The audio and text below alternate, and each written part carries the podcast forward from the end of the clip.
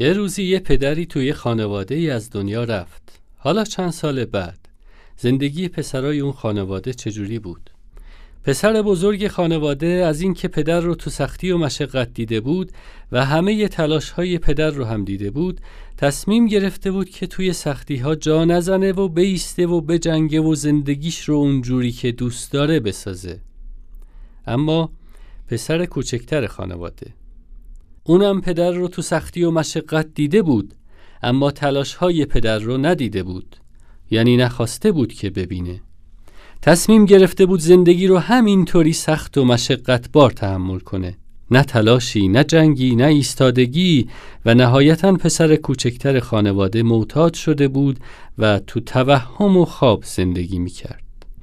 یعنی ببینید یه اتفاق یکسان توی یک خانواده از یکی مرد ساخت و جنگجوی اون پسر رو بیدار کرد و دیگری رو به سمت نابودی برد و وجه جنگجوی پسر دیگر رو کشت خب حالا این داستان یعنی چی؟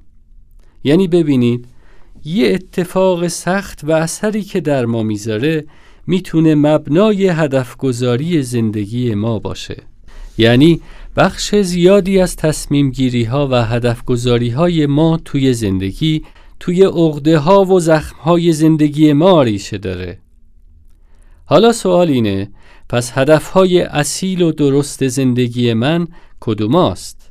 هدف های اشتباه و مسموم زندگی من چیه؟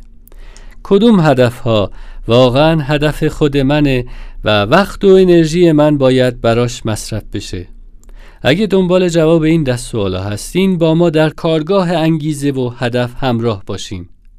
ما شما رو با اصول هدف گذاری آشنا می کنیم و به شما یاد میدیم که توانایی و انگیزتون رو برای پیگیری اهداف اصیل و واقعیتون به کار بگیرین و سالم برنامه ریزی کنید. یادمون باشه ما خیلی فرصت نداریم که همه مسیرهای مختلف برای هدفهای زندگیمون رو تست کنیم. اما می‌تونیم مهارت هایی به دست بیاریم که درستترین راه ها رو برای هدف های زندگیمون انتخاب کنیم. اما می‌تونیم مهارت هایی به دست بیاریم که درست ترین راه ها رو برای هدف های زندگیمون انتخاب کنیم. نمیشه جلوی خیلی از طوفان های زندگی رو گرفت ولی میشه با آگاهی و آمادگی قایق زندگی رو به سلامت به مقصد رسوند.